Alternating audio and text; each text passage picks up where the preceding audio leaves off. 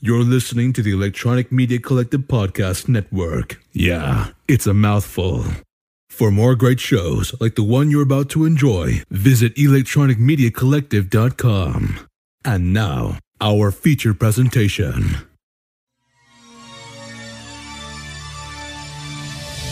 In a world where film studios have pillaged every young adult novel, DC'd every comic book series, and Frankenstein every silver screen monster in search of the next movie mega franchise. Two nerds, two movies, one cinematic universe. This is Jasper. And this is Randy. We watched two movies. That's two movies off of our list. They couldn't see that. I'm sorry. No, what swords. Do you, swords. Okay, swords. I was like, It what are you swords. like Wolverine? It was swords. I guess you know at least the blades. St- you, you portrayed that. yes. So uh, we watched two movies. The movies were Lady Snowblood. and Kill Bill Volume One. That's right. So continuing our season Tarantino Quentin Tarantino theme, Hashtag Tarantino. uh, we are back on chronological order, kind of more or less, because we jumped out to do Death Proof last episode. That was a whoops on us. That was a little whoops, but uh, we're jumping back and Kill Bill Volume 1. We did indeed, as you can tell, split up Volume 1 and 2, and I did that so I had an excuse to watch more, uh, you know, martial arts movies or samurai movies or whatever. Swordsmen and women.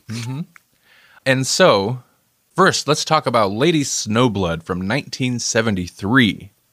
This is directed by Toshiya Fujita, screenplay by Norio Asada, and there's several people. I'm only going to mention the one Miko Kaji. I'm sorry if I butchered those names.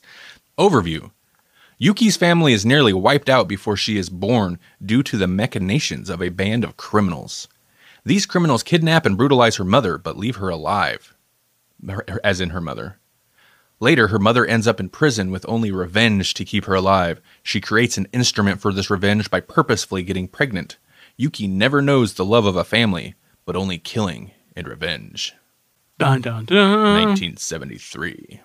Lady Snowblood. Oh, I'm so excited to talk about this one. Uh, so, Lady Snowblood, there are a lot of Tarantino. The reason we paired this with Kill Bill is he he pulled he lifted a lot of.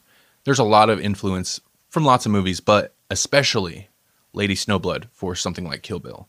I mean, this is straight up just. It's all about vengeance. You know, the character is supposed to basically like they're molding her into vengeance. She's a, an instrument of death and revenge. Yeah, but there are several shots. The the premise of like she, I mean, she's she's Uma Thurman in Kill Bill through this whole movie. To keep going to the shots of the uh, the people she's supposed to get revenge on, even though she'd never actually met them. It's basically, she got her list. And this movie also does, and this is one of the things that I was like, oh my god, does the chapters? It's broken into chapters. I want to say it jumps back and forth a little bit. It feels a little bit more linear in terms of like the actual plot that we're following. Like Kill Bill kind of jump really jumps around a bit. This basically just has a lot of flashbacks. But otherwise, it's not like we're watching her kill them out of order. You know, we're following her present day quote unquote story pretty linearly. There was a point in that I had to like backtrack because I was like, whoa, whoa, whoa, hold on, wait. Like the flashbacks kind of got me because I'm not, I think it's like, I'm not used to how they just kind of went right into another one. And I was like, whoa, okay, who, who's pregnant here? Like, Okay, so Jasper, Mhm. had you heard of this movie and have you ever seen it? no and no. What are your initial impressions? Okay, so now I think about it, it was this I wanted to point out with this and Kill Bill. It was more what I like about these movies is more uh realistic. Not of course like the flips or whatever. We always have to have the flips in every movie we watch. yeah, apparently. Anyway. but no, like the swordplay felt like it was, you know, realistic. It wasn't overdone, over Okay. you know. That's what I respected about this movie was it just, you know, kind of made like swift moves and then hmm blood spraying just everywhere. Ridiculous blood, yeah. Yeah. Okay, so I had seen this before, Mhm. if you couldn't tell by my enthusiastic introduction of it. This is my second viewing of this, and I like this a lot. I actually think I come down on my rating a little bit on the second viewing. The movie kind of blew me away the first time I watched it because at the time I was on a big samurai kick. I'd watched a bunch of the Zatoichi movies, which we'll talk about more in the future, um, hopefully. And Lady Snowblood was one that had kind of been on my list, and it kind of blew me away because in there's a lot of samurai movies that are really well made, but to me, like this is stylistic in a in a way that others aren't from that time period anyway. It does jump around a bit. It is kind of unconventional. It has the chapters, which is which I thought is interesting, and it's an interesting uh, premise. And I'm they even kind of play with the chapters, which I thought was cool. Like chapter four, he writes chapter four because normally the chapters just pop up, but chapter four is actually they have a guy write it. He writes chapter four, and then he doesn't put the title because he doesn't know yet. And then some another character comes in, crosses that out, and then later we get chapter four again with the actual title. So I just like the like false start to the chapter of the movie. Uh, it's kind of yeah, it's kind of it plays with the medium of the movie itself. And then also there's just a lot of kind of the cinematography is amazing. I love the look of this movie. Like there's so many good looking shots. And then early in the movie, so once we finally like I think it's when we're first introduced to adult Yuki, our main character. And it's that scene, Jasper, where she's like walking down the, it's like a snowy street kind of uh, street, but walkway. And there's the wall there, and there's obviously there's like maybe a building or something behind them.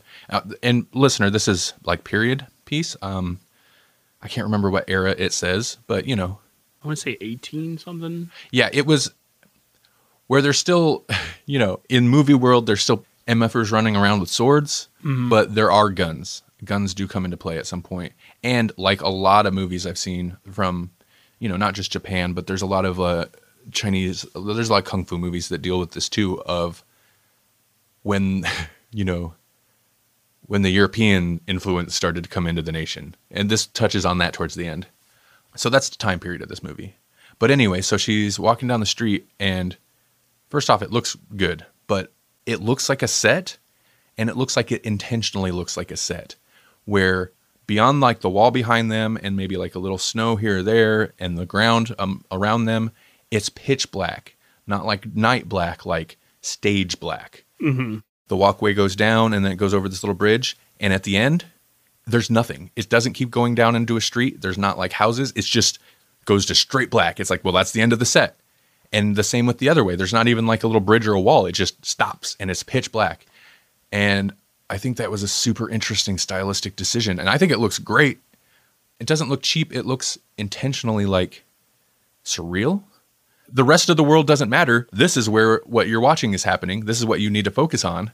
And everything else is just black. We don't It's kind it. of like watching it as like a theater play. Yeah. Yeah. Yeah. And it, I feel like that also kind of sets up the overly dramatic, not dramatic, the over, it is overly dramatic, but the, like the, the epic tragedy nature of it, you know, Yeah. like an old play, a theatrical tragedy. Yeah. Kind of like how you said, where it's like they want you to focus on what's like right in the middle.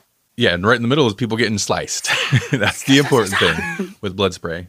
Bright red, bright red blood spray. again, initially watched this while I was in the middle of a big samurai kick. So I've watched a whole lot of samurai movies from the late 50s into the 70s. And they don't, most of them don't do the bright red blood spray like this. Some do, like if you get into the, the Lone Wolf and Cub movies or the Samurai Shogun movie, they do this, but it's it's not super common. But dude, the blood spray in this, it amuses me to no end because there's no attempt to make it realistic. They don't want it to be realistic. Somebody loses a head or an arm or something, and Kill Bill does the exact same thing. And there's that beat, that quick, that boom, cut off. Wait just a split second, and then, and it's just like somebody's got their their finger on the end of a, a garden hose, and that's what it sounds like. Like they m- intentionally make it sound ridiculous. Spray, like later. I don't know. There's a body or something. Like, do you know how high your blood pressure would have to be to spray your blood out like that? there's good atmospheric moments to where you know a bunch of the enemies are defeated and like where's the last one and it's all quiet and tense right and then the whole time one of the bodies still has like a constant blood trickle going and it doesn't sound just like it's not like a blood drip or something it sounds like somebody just left the hose on low and it's just like a constant garden hose running into the grass or something like it just sounds or a stream it's ridiculous but stylized and fun. I think that was great. just the amount of like just chopping limbs and There are things in this movie in Lady Snowblood in terms of violence that I mean nothing that like disturbs me, but there's things that definitely the first time I watched it shocked me because of its time period and because it is on the more extreme spectrum of samurai movies. There's a character that hung themselves and maybe we can get into it. It's spoiler, so maybe we can get into it a little bit more because I have I'm curious about that. But to make sure the character's dead or that, you know, just out of frustration, Yuki then chops the person in half, like, you know, horizontally, not vertically, but chops them in half. So then the bottom half of their body falls and it's just the top half of their body just hanging. And I'm just like, well whoa, whoa, that's unexpected. So yeah, the whole thing is the evil act took place before our main character was ever born. Mm-hmm. And I was kind of thinking like she's the offspring of thankfully the movie doesn't focus on it, but the inevitable rape scene. You know, there's mm-hmm. our band of villains, you know, basically kills this one lady's there was a kid there, but I didn't see them actually kill the kid. But kills their husband, I guess their boy, and then apparently has their way with her in a windmill area for like days on end, oppose I guess. Luckily it doesn't focus too heavy on there, but when it does, that scene is weird and creepy and kind of like I appreciate how they handled it.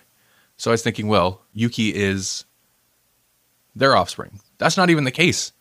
The mother eventually went to prison, and then while in prison, uh, made a point to get with every guard and every priest and whoever else she could until she got pregnant. So she's just the the offspring of her mother and some random whoever one prison guard. Yeah.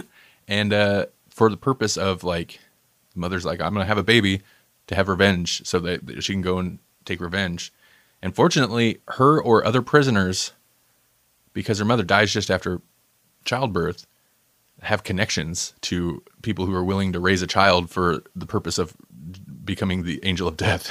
she kind of also like acknowledges and, and apologizes to her for being born out of vengeance. Like Mhm. she's like, you know, you poor soul, but you're gonna be, This is not going to be a good life. yeah, this is not gonna be a good life for you. And then the guy sh- she gets trained by is like the biggest hole you've ever met. Like I mean, if I guess if you're trying to train an an that assassin from intense look he has, like I get like it's interesting because he gives her some conflicting stuff when she's so we get the classic like kind of training montage scenes, but it's it's not really training montage. It's classic uh, samurai movie or kung fu movie or whatever martial arts movie thing of flashbacks to when they were a kid and their training, some of the training they went through. And yeah, no, he was he was a jerk and very hard on her and beat the crap out of her when she was little and but whatever, eventually made her an, a, an awesome bad assassin. But once she's older, at one point, and I guess I get his point here too, he's like, you're just gonna have to wait. Like I know you're so close to getting this one person that's on your list, but you're you know, just have patience. Mm-hmm. Buddha's not gonna be upset if you actually stop and enjoy yourself once in a while. It's like, yeah, dude, maybe you could have told her that once or twice when she was a kid because like no, she's an adult now. This is her entire life and you've trained her never to relax, never to be happy. Like you can't be like, yeah, you know what? Maybe it's okay. I don't know, conflicting conflicting messages from that guy. But then again, he was older. Maybe he got older and is like, you know what? That thing we did where we turned her into an assassin was probably kind of a bad thing. probably kind of crappy. I, I'm not. I'm sorry. I'm, I was the the father figure I was supposed to be.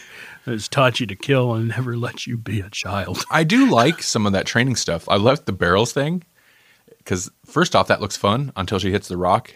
Where they put her in the barrel, it's like you have to hold, st- stay in the barrel. Don't let yourself get flung out until the barrel stops naturally. Well, I'm, when it hits a rock, it stops naturally. Okay, but That's hits, how I was like. I kind of thought to myself, I'm like, dude, it hit a rock, man. You, you're lucky that barrel didn't break and concussion. but it hits a rock and she just i watched this with melanie actually uh, it would have been uh, fun to have her here but i watched this with melanie and i don't know why she let me make her watch this and that's how i feel about it i made her watch this because this is not something she'd watch on her own but when the when the barrel hit the rock it hit the rock and the little girl went boom she just like, like flies out the side Melly just started cracking up I also like how it looks when she does fall. It looks like someone off camera just threw her, like just chucked her over into the grass. Like So, listener, I don't know how old she's supposed to be, but very little kid in the barrel. Barrel's flying, like rolling down a hill, hits a rock, and but when it hits a rock, it does the thing where it's like just shoots this small body shaped thing straight out the side, and then I think you get one shot of like probably a dummy, a child sized dummy flying through the air super fast, and then when she lands, you get a shot of like Jasper said, it's just like a kid that looks like somebody just like kind of gently tossed from off just off camera. So it, the speed doesn't really work, the trajectory doesn't really work, and I feel like they sped up the footage a little bit to seem more extreme. Mm-hmm. It's it's very humorous. but there's other training stuff I thought was cool. Like was it swords? I think he was training around swords or something. But how he had a rope that he tied around both their waists so she couldn't like get away from him. Like mm-hmm. at no point could she actually like get a, more than like he could hit her with the sword pretty much. Right, which is basically engagement training. Don't back up. Like you can't get out of it. You yeah. have to like deal with this situation. So I I liked stuff like that. I thought that was cool. I like the plot. I like that she comes across the one again, very Kill Bill. She's got a list of people. So the movie is tracking these people down and dealing with them. The one guy is very much the Vivica Fox character from Kill Bill only he doesn't have his stuff together. She tracks the guy down. He's got a daughter, and his daughter's not in a great way. Like they're just not in a good way. But he's more of a, just a drunk. He's not really. He's of course he's always going to be a villain. He's a rapist and a murderer. But you know he's he's just drunk in his house all the time. He, there's really nothing to him. So it's not as straightforward as just show up. These people are just still doing villainous things and kill them. Like they kind of have moved on and have other things going on in their life. So I like that aspect of it to where it's like, yeah, this is not a good dude, but there's people in his life. There's still consequences to this revenge. You said, Jasper, mm. before the show, the only thing you really said to me about this movie was it was boring. I think okay, so let's get your real opinions out, man. No, no. Well, my thing was now you said on the when you watched only one or two sentences were gone out of the translation. I had like minutes without any words translated. Mm. Our version was probably. You told me to turn the subtitles on, right? Yeah. Okay. Uh, like minutes. Well, it's funny though, is I was trying to. I try. I had to say this on the podcast because it's funny. I was trying to use my phone with Google Translate, and I had it next to the TV. I was trying to see if it would translate it, but it didn't. It translates like one or two words, but the story is pretty straightforward. I mean, there's a few scenes where if you were missing the subtitles, so yeah, I have a copy of this. The only other way to stream this is through, I think, the uh, Criterion streaming service, wherever that's at now. It seems like they've moved around a couple like times. Studio Criterion? No, Criterion. The the Criterion collection. The Criterion. God, you don't know what Criterion is. It's amazing. Well, you don't. I know what Criterion is, but you don't want to know what I I know it as. Some video game thing. Yep, yeah. it's a publishing company. they made Burnout. Really, I'm Takedown, Burnout. Yeah, it was made by Criterion. They use an engine. They have their own engine. Oh, okay. Yeah. Sorry, told not you. the same company. I told you you weren't gonna like it. But listen, Burnout Three was amazing. True.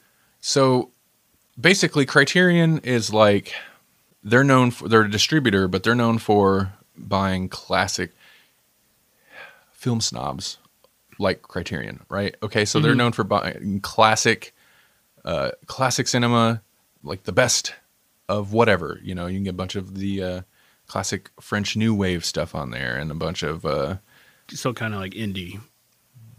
Somewhat. I guess. I mean, the, the, movies don't always have to be indie, but yeah, like uh, you know, it's like the masterpiece theater of of movies, right? Like, just mm-hmm. take that attitude, and that's kind of what it is you know, and they have quite a few interesting samurai movies in there. But I would agree that a lot well, of them are say classics. Like, this is, seems like the most non-Criterion movie to have in there. So it's kind of like Turner Classic Movies, kind of like I mean, having that kind of vault, the vault of ba- basically, yeah, yeah, yeah. I think they probably have higher standards than TCM. But they all also occasionally pick up more modern movies too. It just depends. Did you also see in this movie like so in Kill Bill, so like when they unsheathed their sword, they made sure it was like very steady. This one seemed like maybe the sword was like kind of heavy for her because the tip would like go down a little bit when she pulled it out. I wonder if that was just kind of they didn't really focus on like this. I'll say this much. cinematography of the sh- the sword coming out, but So like the main our main character, the the main actress in this movie, I think she's pretty good in this. Mhm. She's got a wicked mean face. Like when she gets that death stare, like you're about to die, like I'd be Especially intimidated in by it. Like the she, intense eyes. she's got a hardcore uh what's the rest RBF Re- resting Resting bulldog face. There We'll we go. say- that's pretty good. That's pretty good. yeah, I like that. However, and it's not an issue, but I could tell she's not really that adept with a sword. Like some of there's there's a few of the fight scenes where she's doing moves, and I'm like, probably could have trained on that one a little, a little bit. Yeah, it seemed it seemed like she was like kind of disconnected from like fluid moves. You know what I mean? Yeah, yeah, that's kind of it. It wasn't super fluid. She's not really. Yeah, but that's like the first thing I picked up on is when she like unsheathes the sword and it like tips down. So I wonder if they used an actual like 15, 20 pound katana, and it was just like oh, you know. Mm, Probably, yeah. Most of the time, though, she's got just a small umbrella blade, that blade inside of her umbrella. That is a cool blade though. Yeah, it is cool. It is cool. My uncle had one of those the cane cane swords. So it looked like just a big wooden cane. And you pull it out and it was a full length blade. The movie really focuses on one main character. Mm-hmm. We get a lot of narration, not even from necessarily from her, but we get a lot of narration as to like backstory and this and that, which would be a problem if your subtitles, for whatever reason, weren't working. But normally I think that's kind of lazy, but I feel like this movie did some interesting things. It kind of experimented with delivering this. Like there's one part where there's a scene to establish the scenario of which this bad situation happened. It's got to give you some world history, right? Mm-hmm. And I thought it did that in an interesting way because it transitions out of a scene by the here's a scene and we're looking at our main character. The camera's going to zoom past her up to the wall where there's like basically some writing on the wall for whatever reason behind her and it's like a map and then it goes straight into here's the map and it's like giving you this like world history and I like that just the little transitions into and out of that. There's also some like artwork, some scenes where there's like drawn characters and stuff. Like they just did a bunch of different things. It kind of reminds me how, for example, Kill Bill does like randomly goes to an anime section. Like it's just different stuff to set up these characters' backstories. It's not just a dude saying, here's the backstory or here's the world history. It's like, how can we do that, but also display it visually in a way that's interesting or unique? It's not just, here's words on a screen. And at one point, the 70s invade. The movie feels fairly non. I mean, it looks like a 70s movie. It's got some of the 70s, like samurai trope stuff, the blood spray and stuff like that, and the music. But then I want to say the last act of the movie, the 70s invade hard. When the reporter guy comes in, and before it even really kicked full 70s, listener, I'm not. Don't be confused. The movie doesn't transition into the 70s. I'm just saying the 70s invade that time period because the guy shows up, and I'm like, you know, I don't know what it is about this guy. He looks still kind of period appropriate, but at the same time, super 70s. And I think it's because his haircut's not completely out of place for that time period, but it's big. Like it's just poofy, and I'm like, something 70s about that guy. And then the music gets super 70s and funky. Like at some point, the music turns. All right, the music mm-hmm. gets super funky. And this would, in your case, if you were bored by it, would, would be a good thing because I feel like the pace increases. Up till then, it's interesting. You know, we're just kind of plotting through this like vengeance story, you get some backstory, and then the third act happens, and it's like all of a sudden there's a bunch of energy from the 70s injected into it. I was going to ask you. I don't know if it was a a artistic thing or, they couldn't zoom in, but where they do that really like shaky zoom in, like it was like, and then it would like go one and then like three, Man, like you, three times, and then it'd come back out. But you need to watch more 70s movies. That's called a 70s zoom, my friend. yeah, well, I didn't. know- Welcome to the 70s. Like, God, I can't believe, dude, it's so amazing. No, I'm glad, I'm glad, glad we're doing this podcast, Jasper. Sometimes I'm like, I'm like, I, wonder how that comes across to the listener, right? Like, Jasper clearly, like, he's not as well versed in movies, quote unquote, older movies, Yeah, non CGI movies. I mean, let's just in anything that's not call what it MCU. Mm-hmm. You're not as very well versed in movies and movie history as I assume a lot of our listeners are.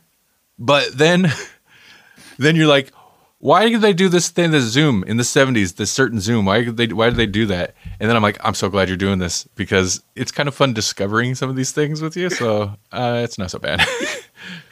Yeah, because I was like, well, it was funny to me because it'd like zoom in and then it'd shake real bad, and Uh-huh. then it'd back out, and then it'd go right back in, like, and then it'd shake real bad. And I'm like, Jesus. okay. it's like if I'm holding the camera. I'm glad, I'm glad you mentioned that. There are, so there's a lot of handheld camera stuff in this, which it's not, you know, totally uncommon or unique for like older movies, 60s, 70s, but I feel like this kind of movie from that time period, it is somewhat uncommon to see that much handheld stuff, handheld camera footage. Sometimes I think it works. Like there's a section, I want to say it's towards the end, where she's like walking through a building or a house and it's following, like the camera is handheld, like we're with her. We're following her right through all the hallways. You know, it feels very stylized, but kind of natural.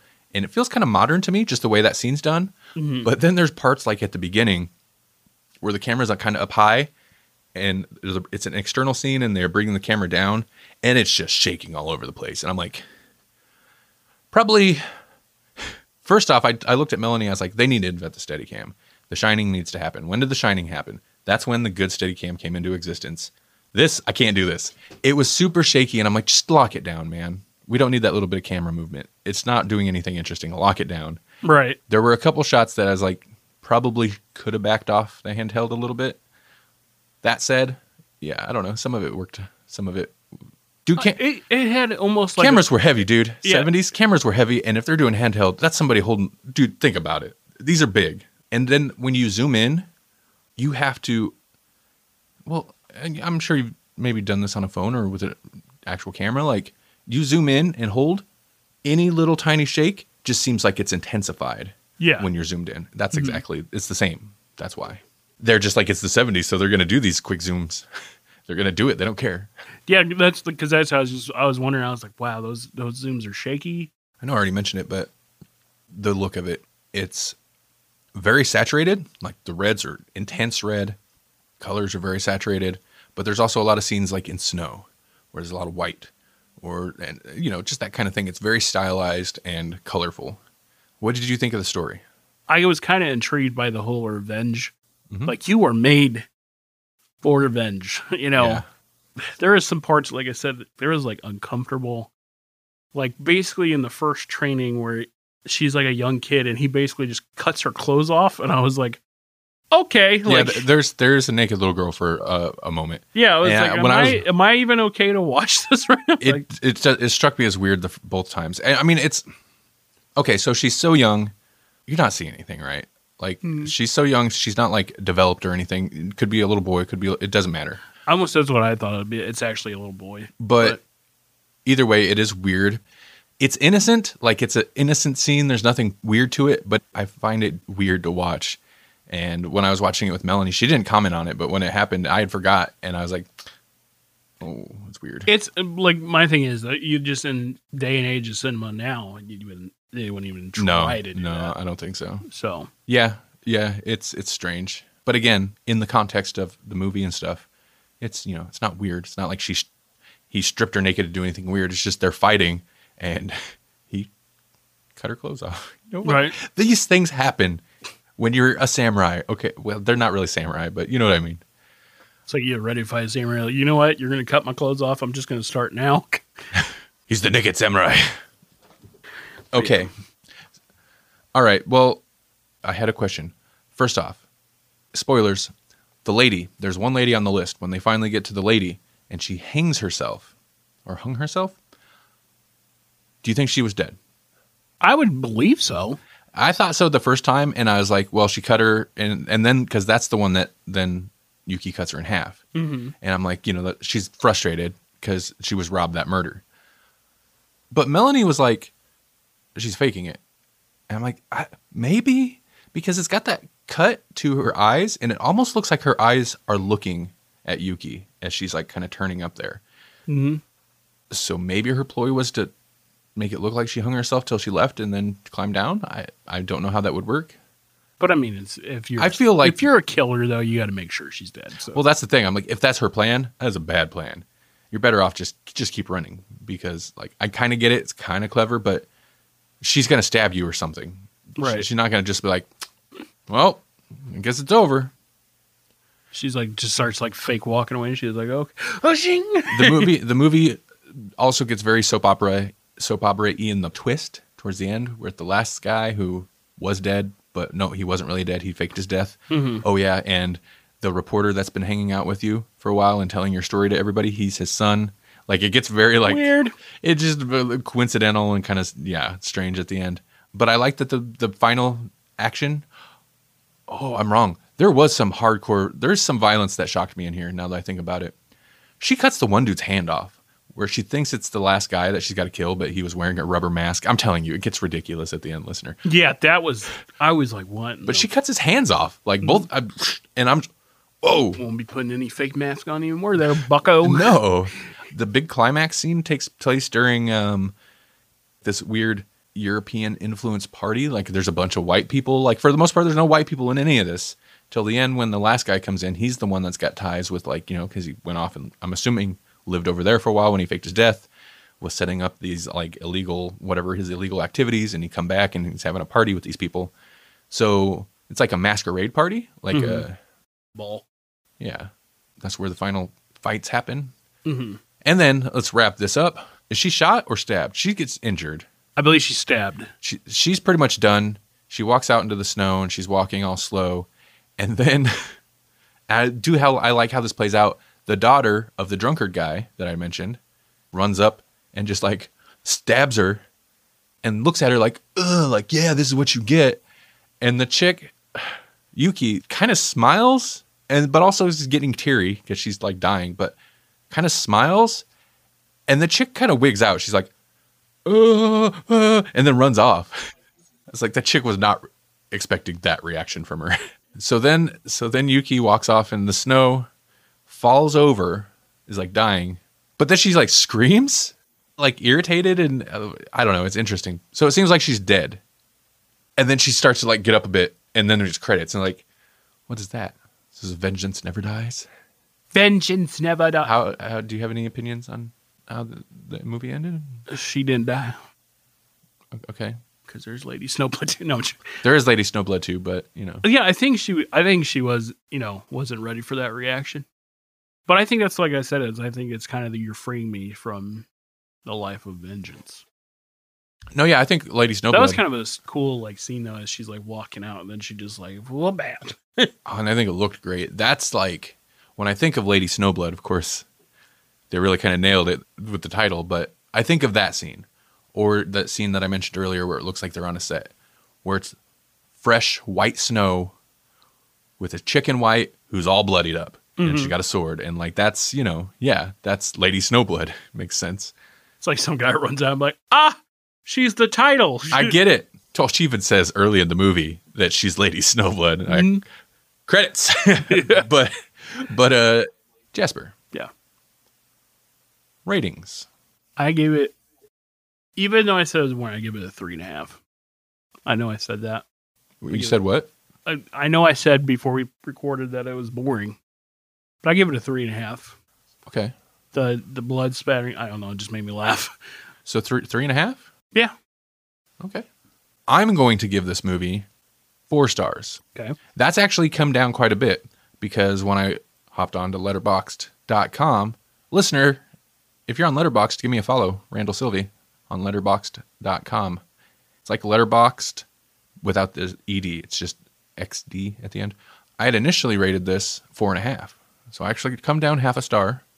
So I think for me, where it came down a little bit is I don't find the movie slow, but the pacing's a little weird because there is that last act or so where suddenly it just feels like it's ramping up. And it's not like it rushes through a bunch of story. In fact, it introduces a whole bunch of like new subplot, but it's so different. All the earlier stuff is like flashback, searching out this new guy or the next guy, killing him, this and that. Like it's just going. It's kind of methodical a little bit. And then at the end, it's like all of a sudden, here's this new stuff, this new character, reporter, he's the son, backstory, twist, going to a party, all this. Like it just kind of throws a bunch of stuff at the end. And the 70s, like I said, invade and it doesn't feel out of place and it's kind of fun. It makes it feel more lively, but it is weird. It's a weird, like, it, there's a shift. And I think maybe that shift is not jarring, but it's a little odd, and that might have brought my rating down a little bit. That said, I'm constantly super impressed by the cinematography. Right. Other than the couple of weird shaky handheld stuff that I mentioned, it looks great. The picture still looks great. The colors are vivid and amazing, and it's not afraid to be kind of experimental. Do some weird, different stuff.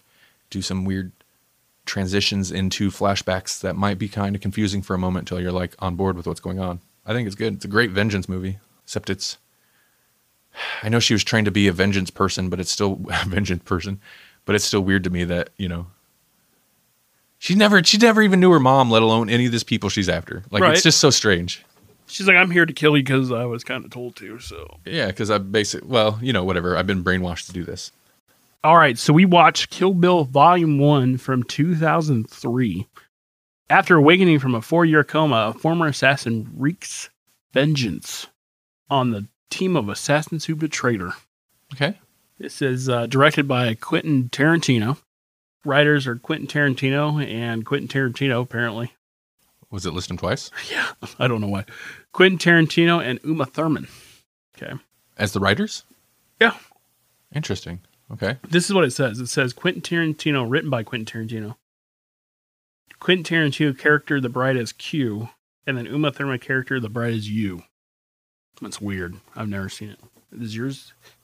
Did your does your website say? That's really weird. What are you on? IMDb. Uh, the moviedb.org just says uh, Quentin Tarantino characters, director, writer. Oh, and it gives Uma Thurman a characters. Interesting. So she got a credit for an aspect of the bride. Yeah, well, because apparently they, and according to the trivia, they came up with this during Pulp Fiction. Pulp Fiction. Okay. and they said that they wanted to make a movie like this but together. Interesting. So she helped create it, but I think he wrote it because he had the he had the um It did say you, I did notice a weird credit, something about based on characters by QU. So is that Yeah. Quentin and Uma? Quentin- yeah, and Quentin. And Oh, okay. that was also in the trivia. Weird. But yeah, they came up with it, and then she helped. The opening scene was her idea, the where the bride is beat up and then shot. Okay. So, so uh, stars Uma Thurman as the bride, hmm uh, Lucy Liu as o- O-Ren Ishii, Vivica A. Fox as Vernita Green, uh, Daryl Hannah as Ellie Driver, uh, David Carradine as Bill, hmm Michael Madsen as Bud, and Julie Dreyfus as Sophie Fatale. So we get we get no Bill face and very little Michael Madsen in this. Okay, Kill Bill. Really, this movie is kind of essentially the reason we're doing season Tarantino. The re- the reason we're doing Tarantino movies this season because it started. It all started with Jasper'd never seen Kill Bill, hmm and then evolved to Jasper'd never seen Pulp Fiction, and so on. And now we're like, well, we're going to watch them all. We're going to watch them all. So I've seen Kill Bill many times. I seen Kill Bill Volume One in the theater.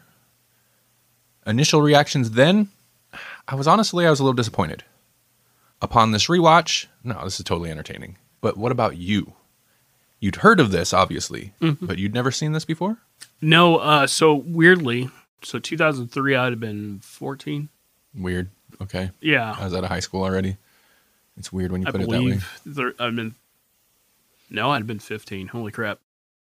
So at that age, for some reason, I was still that was still um a movie not not for me. Okay. My older brother watched it. His friend uh, Bobby watched it.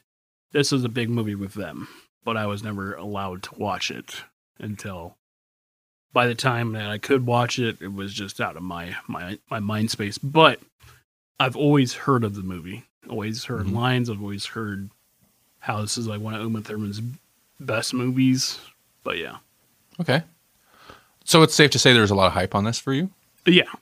Did it live up to the hype? For me, yeah, I did. I I really liked the style. I really liked the the the cinematography. How they kind of other again, like I said, like the last one was the the blood spraying, but how how much they stayed to realism with it.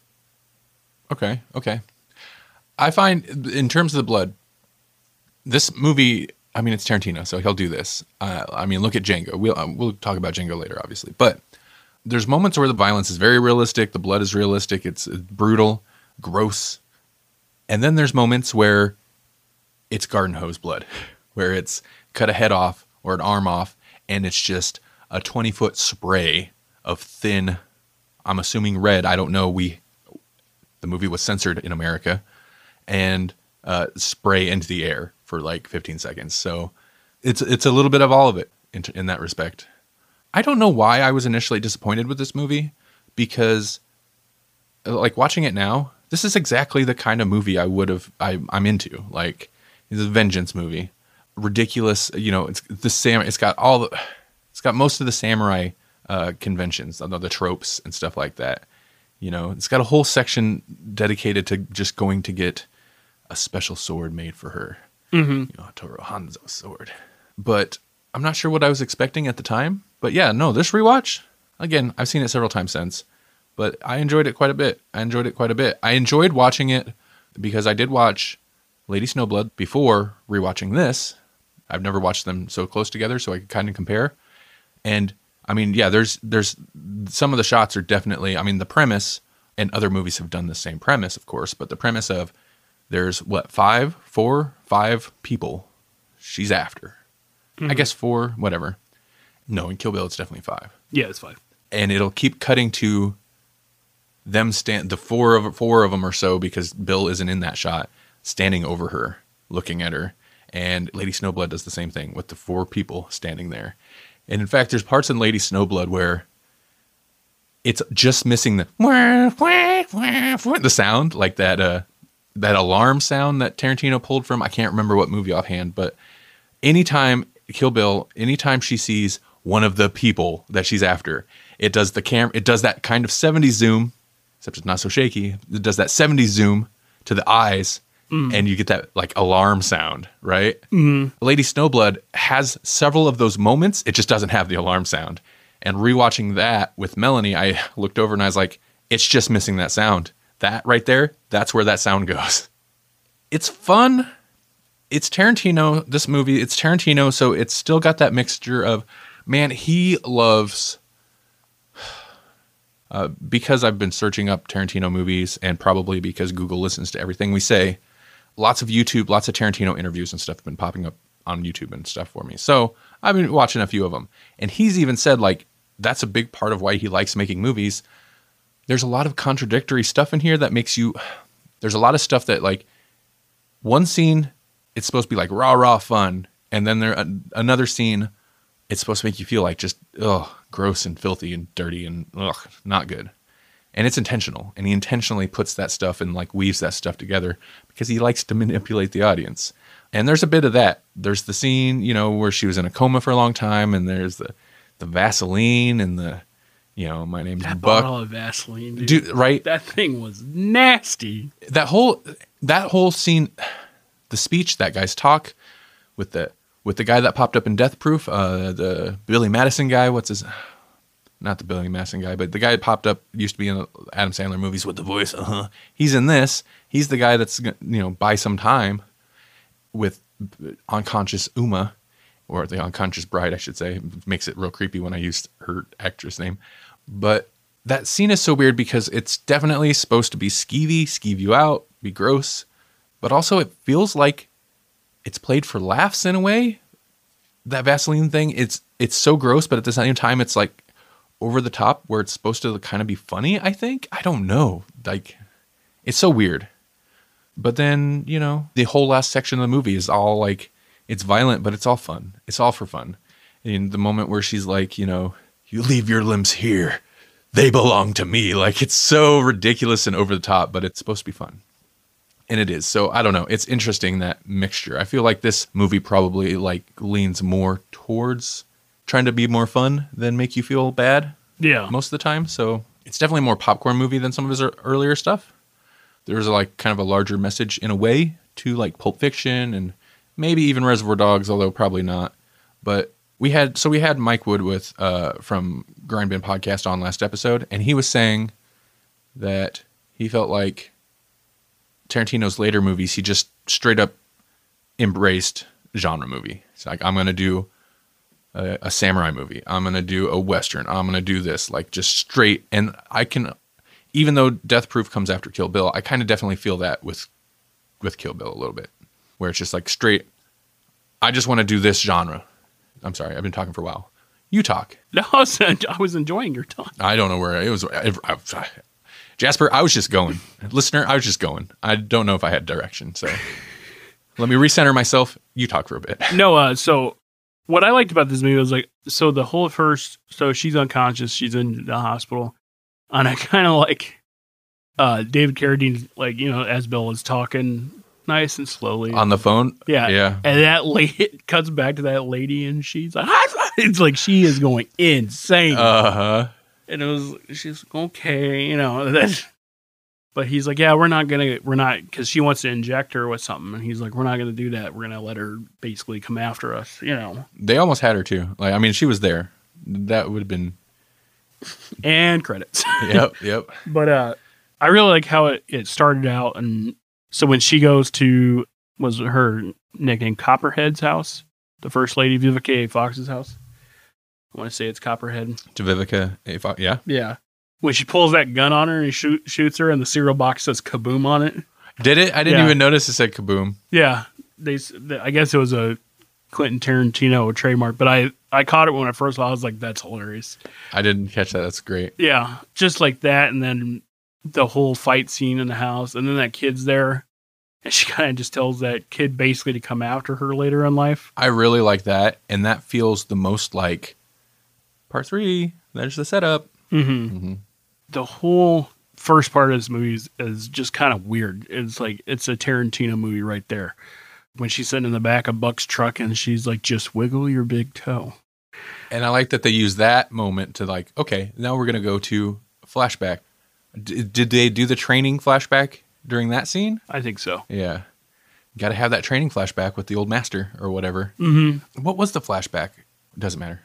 But yeah, she's just sitting in the back chair, wiggle your. Now the big part, now the the worst part's over. She's like, you know, trying to center herself and get her her motor skills and stuff back up. Two things. One, I'm not going to give this a sound effect, but if we had a sound effect for like you know word of the day, it'd go off now. Tarantino sh- foot shot of the day. Every Tarantino. That's how I was like, Every Tarantino. was there a foot shot? And I was like, never mind, there yeah, was. Yeah, he loves them, dude. He loves them. At least there's the, the context for it in this one, you know? Mhm. I do like that scene. It seems like she probably sat in there all over overnight trying to get her toes to work.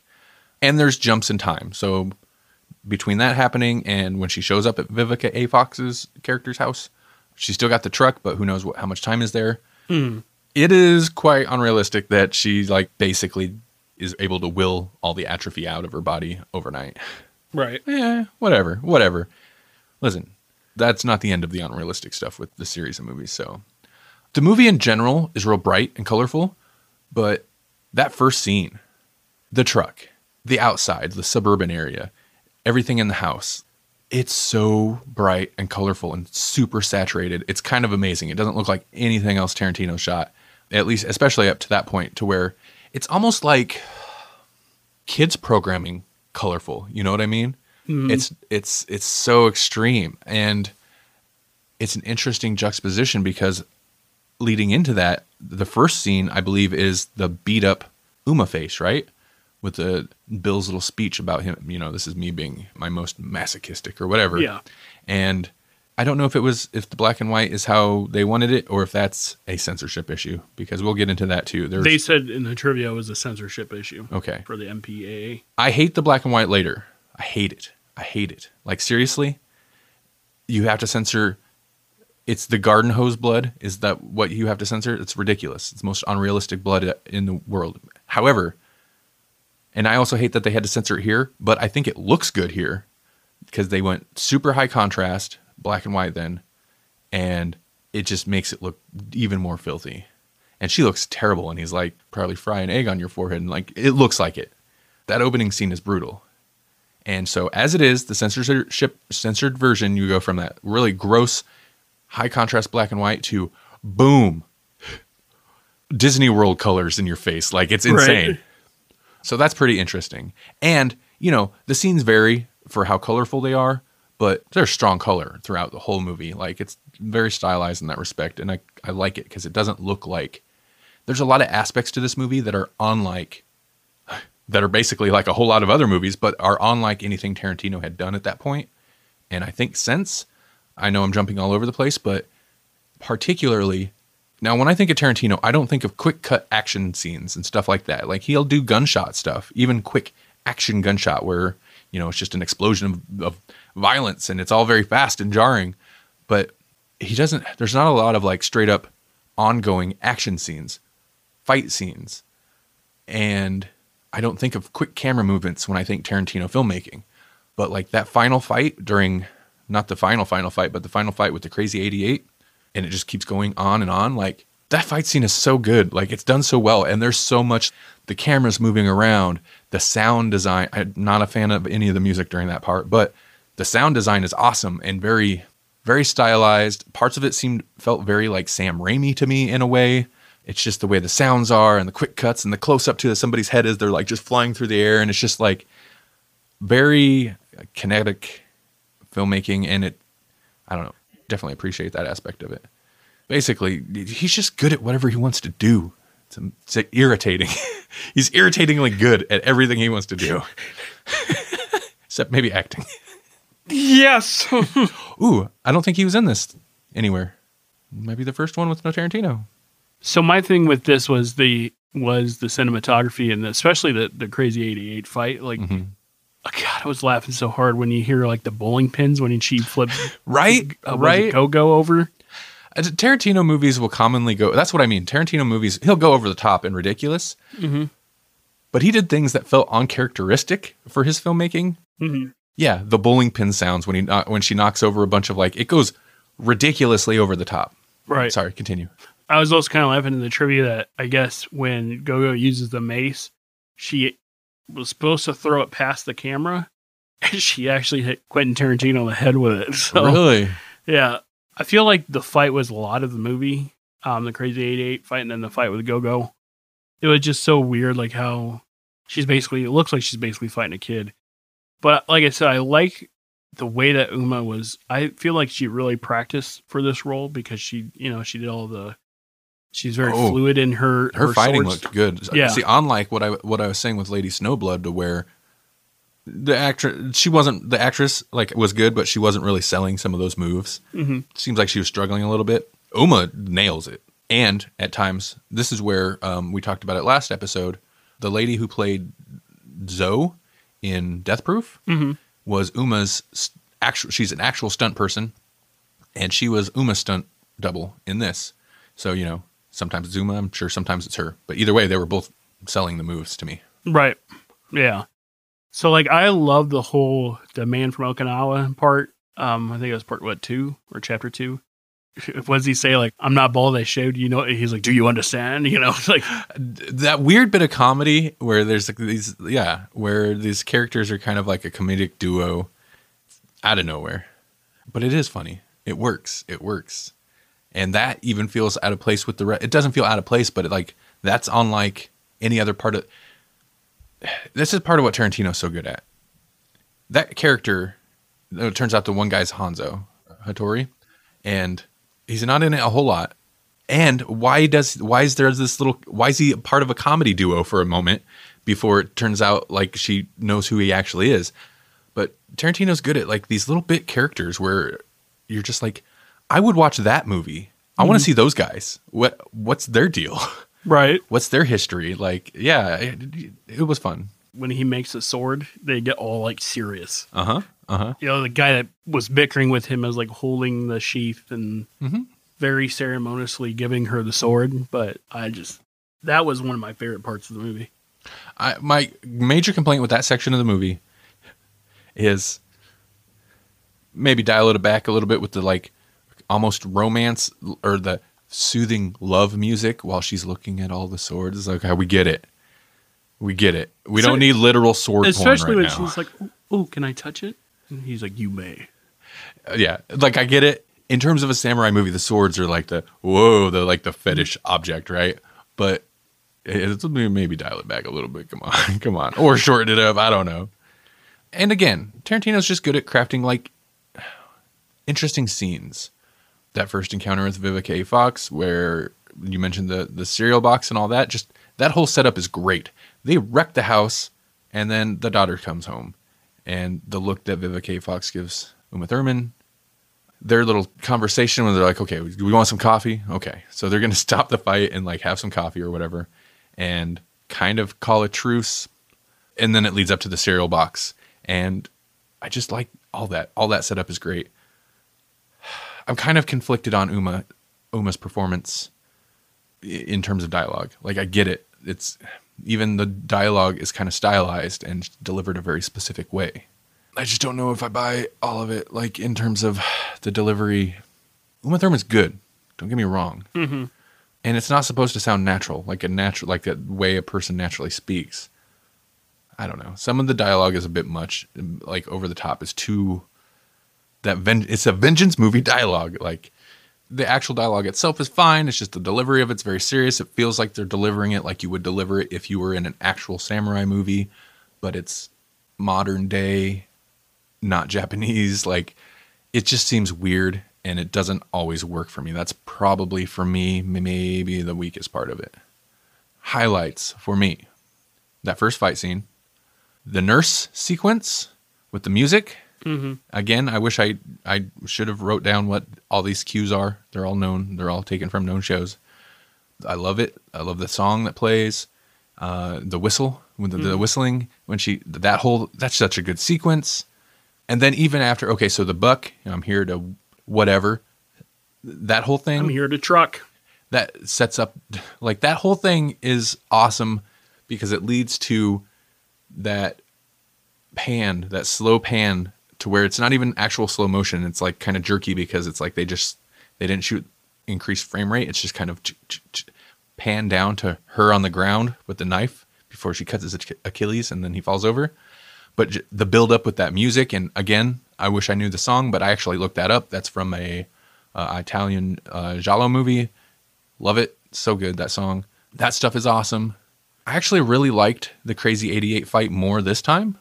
Also, it goes on for way longer than I remember I love how you heard all the motorcycles pull up. because she has a big epic fight scene before they even get there. Mm-hmm. Does she fight the chick with the whatever, the spinny believe before. before? Yeah. The Crazy 88 didn't even have to be there, and it almost still would have felt fine. But the fact that she fights all these bad guys, then that chick, the mini boss, quote unquote, basically, and then like they could have went to O-Ren. Instead, then 88 roughly a whole bunch of dudes like motorcycles come up, dudes pour in, and then you just get an insane fight scene that goes on for quite a while. And then the O-Ren fight, which is maybe that's part of my issue is I appreciate the O-Ren fight for what it is, but it kind of feels very anticlimactic given the insane action sequences we just got. You know what I mean? Mm-hmm. And I guess that's the point is like we're going to cap it off with a different kind of fight scene. It's going to be you know much more measured, paced, mm, strategic fight scene. You're going to wait, and strike at the right time, as opposed to just waves of dudes and limbs flying and stuff. Right. And I could be wrong, but I feel like we've never gotten the uncensored release here, and I'm infinitely irritated by that. I don't like that it goes black and white. I appreciate that Tarantino at least was able to set up a transition for it where she blinks her eyes, but it bugs me. I think they said what was it, Japan that got the uncensored version? Somewhere did. I don't remember where, which is surprising to me that we haven't got it yet. I'm also surprised we haven't got the the whole bloody affair version, which is the uncut entire volume 1 and 2 full movie the way Tarantino wanted it. I was about to say the Tarantino version. I will say, now you haven't seen volume 2 yet. I have watched volume 1 and 2 back to back at least twice in the over the years. It's a bit it's a bit much. It's so long. Like dude, this movie's like 2 out 2 hours long, over 2 hours maybe. And see, that's what's This is half the movie. yeah, what's weird is it didn't feel like that to me because I was like so engaged in it Mm-hmm. that I, I was like, man, this movie's good. Tarantino's just good at that, right? Like he can make typically what would be kind of the lull portions of movies entertaining. Right. He can make an entire movie out of what's usually the lull between action in movies. But this has got like there's action scenes, there's stuff, there's plot stuff. I don't know. it's just it's a whole lot of style. And not to say there's no substance, but it's just it's a whole lot of style. It's just pure stylist movie, and it's okay. I think that works for me. Right. I think one of like the one of the moments that caught me off guard was when she cut Sophie's arm off. I thought she had like stabbed her through the back, and she's kind of just holding her there, and then suddenly just whack, Oh, she's not playing around. and then rolls her down a hill. That was funny. So the flashbacks are one thing, but the decision to play the actual revenge murders out in a weird order, in in out of order, Mm-hmm. I don't know if it's necessary. I like how it flows here. I like opening with that bright Vivica. Fox scene, but it's a weird choice to show you that she's already when that scene happens, she's already crossed. Wait, she's already crossed somebody off the list. Yeah, Ishii. That doesn't make any sense to me. Yeah, she has Ishii's name wrote off. That's what I thought was weird about this movie because she goes to That- doesn't- first. That doesn't make any sense. So, like, it's fine if he wants to like play these chapters out out of order. He's mm-hmm. Tarantino. He's going to do that. In Pulp Fiction, I like the non-linear narrative, the structure. In this, it doesn't seem necessary. But also, when I think about it, it doesn't make sense. She's still driving the wagon. Like, does she seriously still have the wagon from when she escaped from the hospital before she killed anyone? Like, so she put that in parking for months on end while she went to Japan? Yeah. So I, the same question I was asking myself. I, that's never occurred to me because since she has the truck, I assumed that was shortly after her getting out of the hospital. Right. But if she's already killed Like she went straight there. there's no way. There's at least months and months. She was there at least a month waiting for her sword to get made. Yeah, so that's a month. Uh, It hadn't really occurred to me before. That got me because she's in the when she's in the truck, she Ishii's name is crossed off, and I was like, but then we went. The ending of the movie is her taking out Ishi. I was like, okay. It doesn't seem all that necessary to have it out of order. Mm-hmm. You can tell your story however you want, Tarantino. I'm not telling him not to do it. I, it just doesn't seem like as necessary. Like Pulp Fiction kind of feels like that that's the way it needs to be watched. You know what I mean? That order. Okay, how about highlights for you Um, before we roll Crazy into 88 fight. Mhm. The Ishii fight was really good. I liked that. I liked the set piece there. My thing was, was it snowing when she went in? I don't remember it snowing. I don't think so. I thought That little courtyard they fight in, Mhm. I don't think that exists in any reality. because again, Apparently, it's on another dimensional plane because it wasn't snowing. That I love the whole Copperhead scene because like the whole house is broken and she's like, "Oh, the dog came in and ran around." Oh, her delivery is perfect. The dog broke in here and acted a fool or something like Yeah. that. Like the way she put it, I really enjoyed. one thing that irritated me, and I know, of course, movie, but Sofie would have bled out by the time, especially Oh, when yeah. you're garden hosing your blood out. Oh, I just want to comment again on similarities. That O-Ren fight specifically is very Lady Snowblood in a couple ways. Obviously, you got O-Ren in kind of a white outfit, not exactly the same. Feels like there's more like maybe flowery stuff or details on hers, but a white outfit, snow, swords, uh, blood, and you know, very reminiscent of that. But also the fact that that little courtyard seems to exist in its own plane of existence. You know, it's it's its own reality. It feels like a set, and there's like no attempt to not make it feel like a set because if you there's the building over there, but if you look at the sky, guess what? It's just black. It's very much like that one set, only you know, it's more squared, so it's squared off. It's not as obvious, but it's just like that one set I commented on during our Lady Snowblood talk. It's clearly it's not like meant to look like this is outside or sky. It's just black. It's like a stage. It's a s mm-hmm. obviously a set, and it's supposed to look that way. Jasper, Yes. Our rating system is not going to get all wacky like it did Oh, last time. Damn it! I was about to make a joke too. Nobody commented on. I took, dude. I did take the time. I did. I said it was amazing. You did, but I had to send it to you. I actually screenshotted and sent it to my mother. Did you? Mm-hmm. Listener, if you haven't checked out, go to the website, go to grawlixpodcast.com and check out our last episode. I did it. Okay. The thing I wouldn't do. I'm not going to alter the, the star ratings, blah, blah, blah. I, I went crazy with it. Anyway, so Jasper, not to give spoilers on yours, but you just sent me a message. I have a feeling as soon as you finished Kill Bill, and you just wrote Kill Bill, six out of five. yes, I said Kill Bill dot dot six stars. So, Jasper, what's your rating? uh, five. Five stars. Yeah, okay. You can't go outside the We got it. We have rules that must be followed. Five out of five. Loved, loved just the whole feeling of this movie. I loved the action. Like I said, they they didn't go over the top. Um, other of course, other than Garden Hose Blood, but we love it. Um, but I love the story. I love how like calm she is, but you know she's been through a whole crap ton. I love at the end where he says, "Does she know that her daughter's still alive?" Like this whole time, you're thinking, "Is her daughter still alive?" But five out of five for me. Oh, Michael Parks also, the sheriff from he was well, this was first, but he was in Death Proof. Did you catch yeah, that? yeah, because he says son number one again. Uh huh. I was like, ah, Yep, I know that. it's the same character. this was before Death Proof, right? Yeah, this was Okay. before Death Proof. And yet, Death Proof is he doesn't Tarantino doesn't claim that one. Anyway, so I give this four stars out of five. I think it's awesome. I I think gotta it. hear this. I think it's what? I gotta hear this. Oh, oh, you didn't go five stars. Yeah, I'm just, just going to give this four. I think it's really well made. I think it's highly entertaining. It's very fun.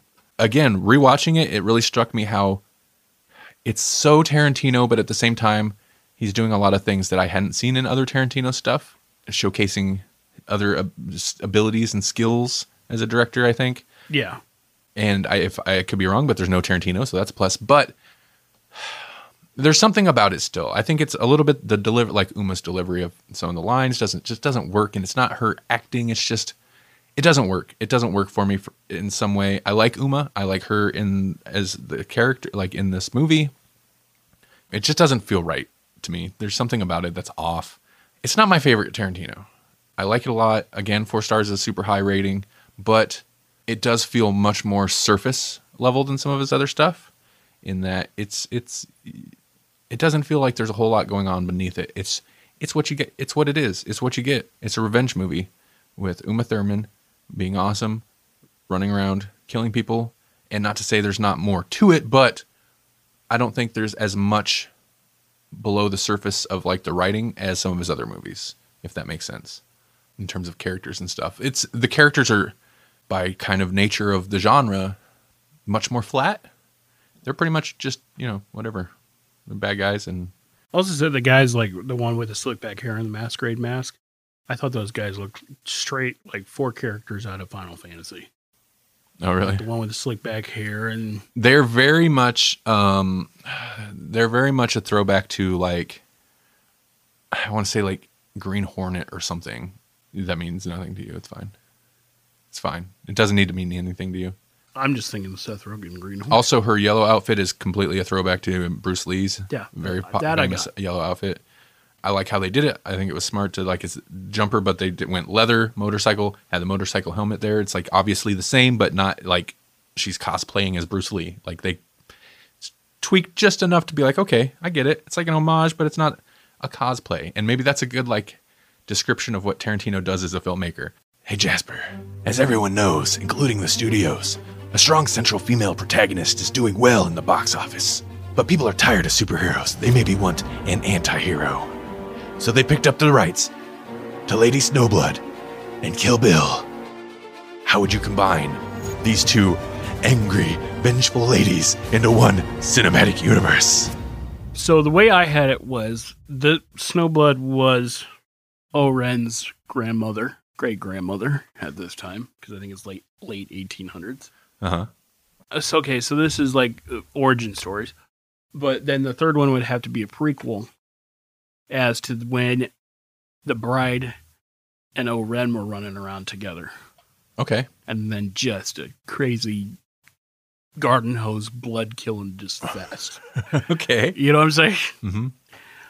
But So you're saying Kill Bill Volume 3 would be a prequel. Is that what you mean by Yeah. third one? Okay. Okay. Mhm. Okay. that's what I had.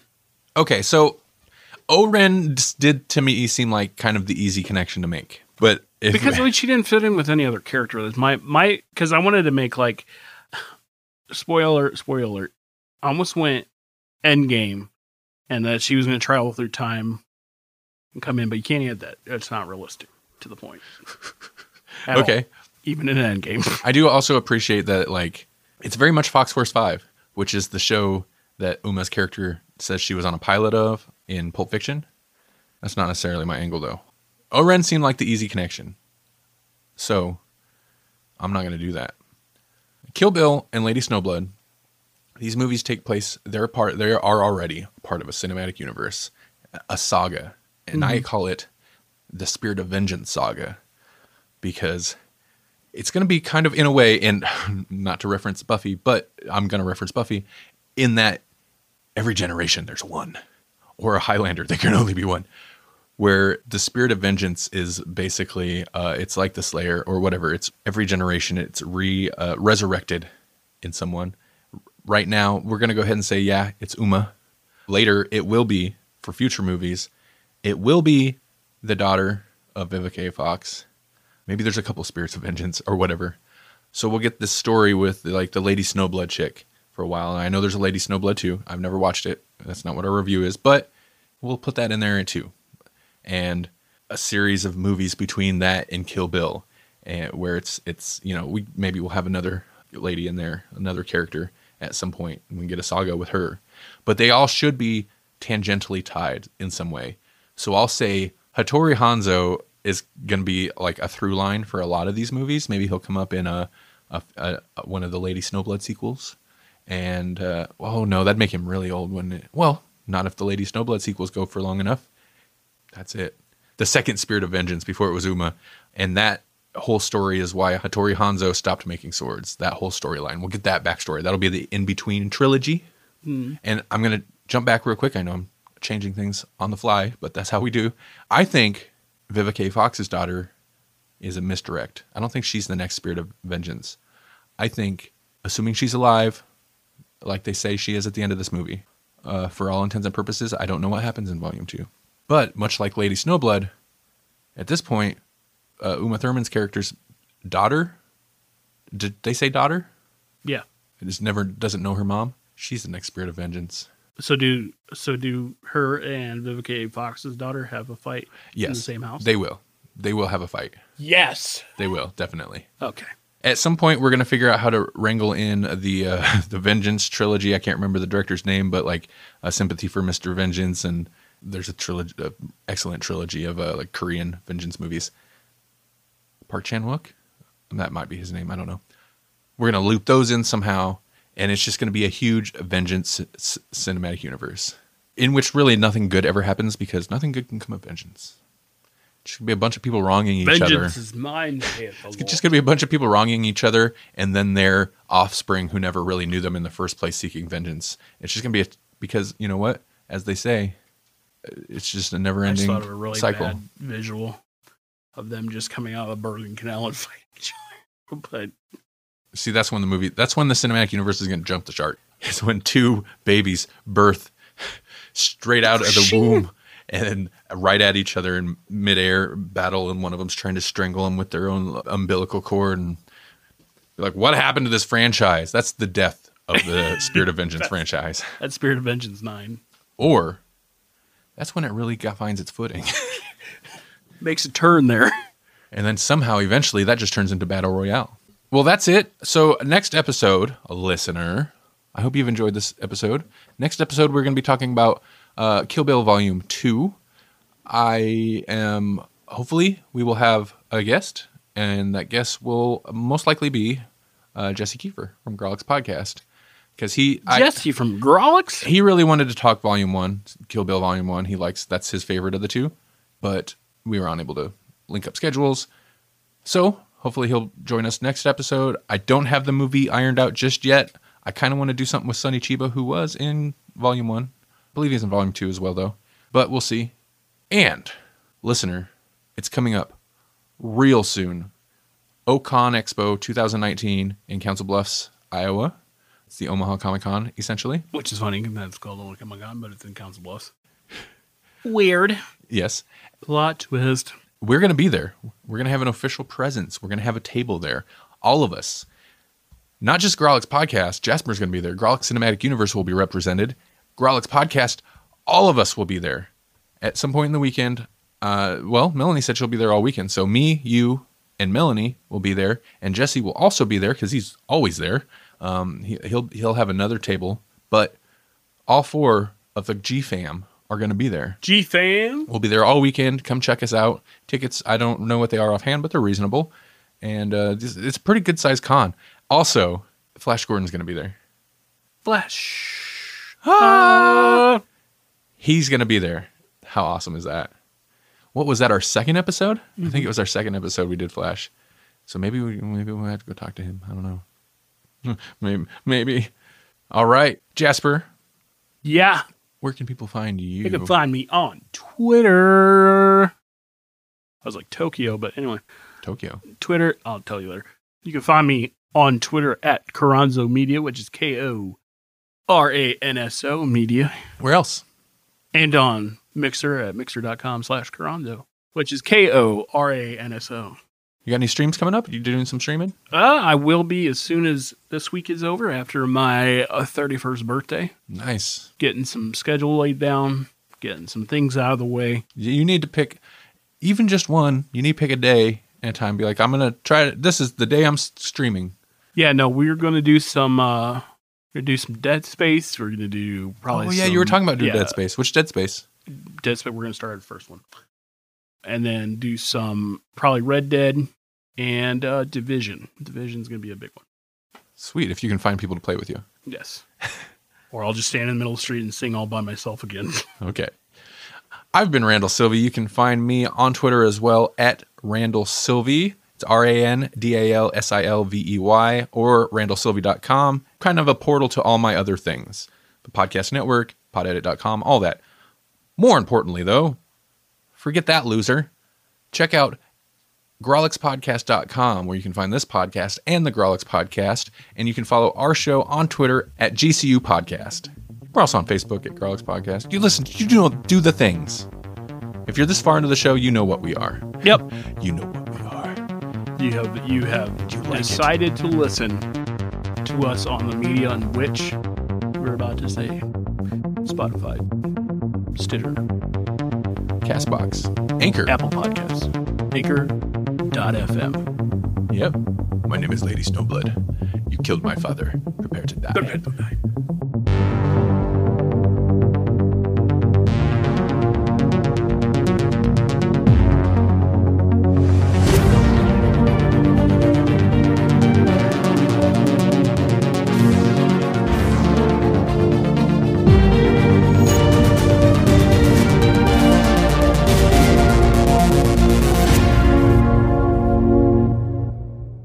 have a lot of those?